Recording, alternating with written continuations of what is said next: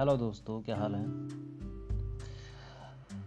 आज हम आपको एक कहान काफका की ज़िंदगी का एक छोटा सा किस्सा सुनाते हैं। काफका।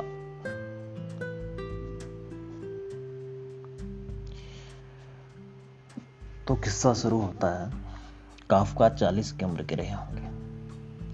बर्लिन के पार्क में वे अक्सर घूमने जाया करते थे। एक रोज उसी पार्क में एक छोटी बच्ची उनको रोती हुई दिखी, जिसने अपनी एक प्यारी सी, छोटी सी गुड़िया खो दी थी। काफका और वो बच्ची पार्क में गुड़िया को ढूंढते रहे ढूंढते रहे, पर वो मिली नहीं।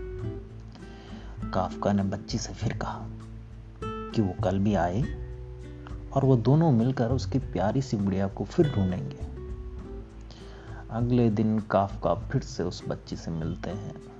और उसे एक पत्र देते हैं, जिस पर लिखा था, मत रो, मैं लंबी यात्रा पर निकल आई हूँ।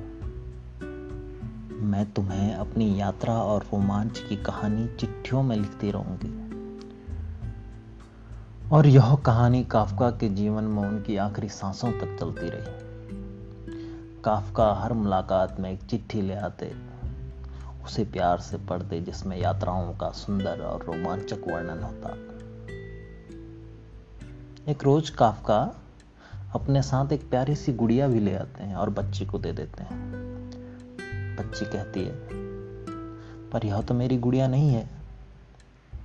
काफका एक चिट्ठी भी साथ में देते हैं, जिस पर लिखा था, यात्राओं ने मुझे बदल दिया है। बच्ची गुड़िया को फ़ौरन गले लगा लेती है और खुशी खुशी घर ले आती है।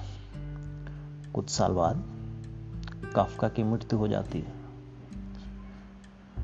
काफ़ी साल बाद एक रोज लड़की को गुड़िया के अंदर एक चिट्ठी पाती, मिलती है, जिस पर काफका के हस्ताक्षर होते हैं और उस पर लिखा होता है वे सब कुछ जिससे हम प्रेम करते हैं, एक दिन खो जाता है। लेकिन प्रेम लौटता है अंततः किसी और रूप में। एक काफका की ज़िंदगी का एक छोटा सा किस्सा था।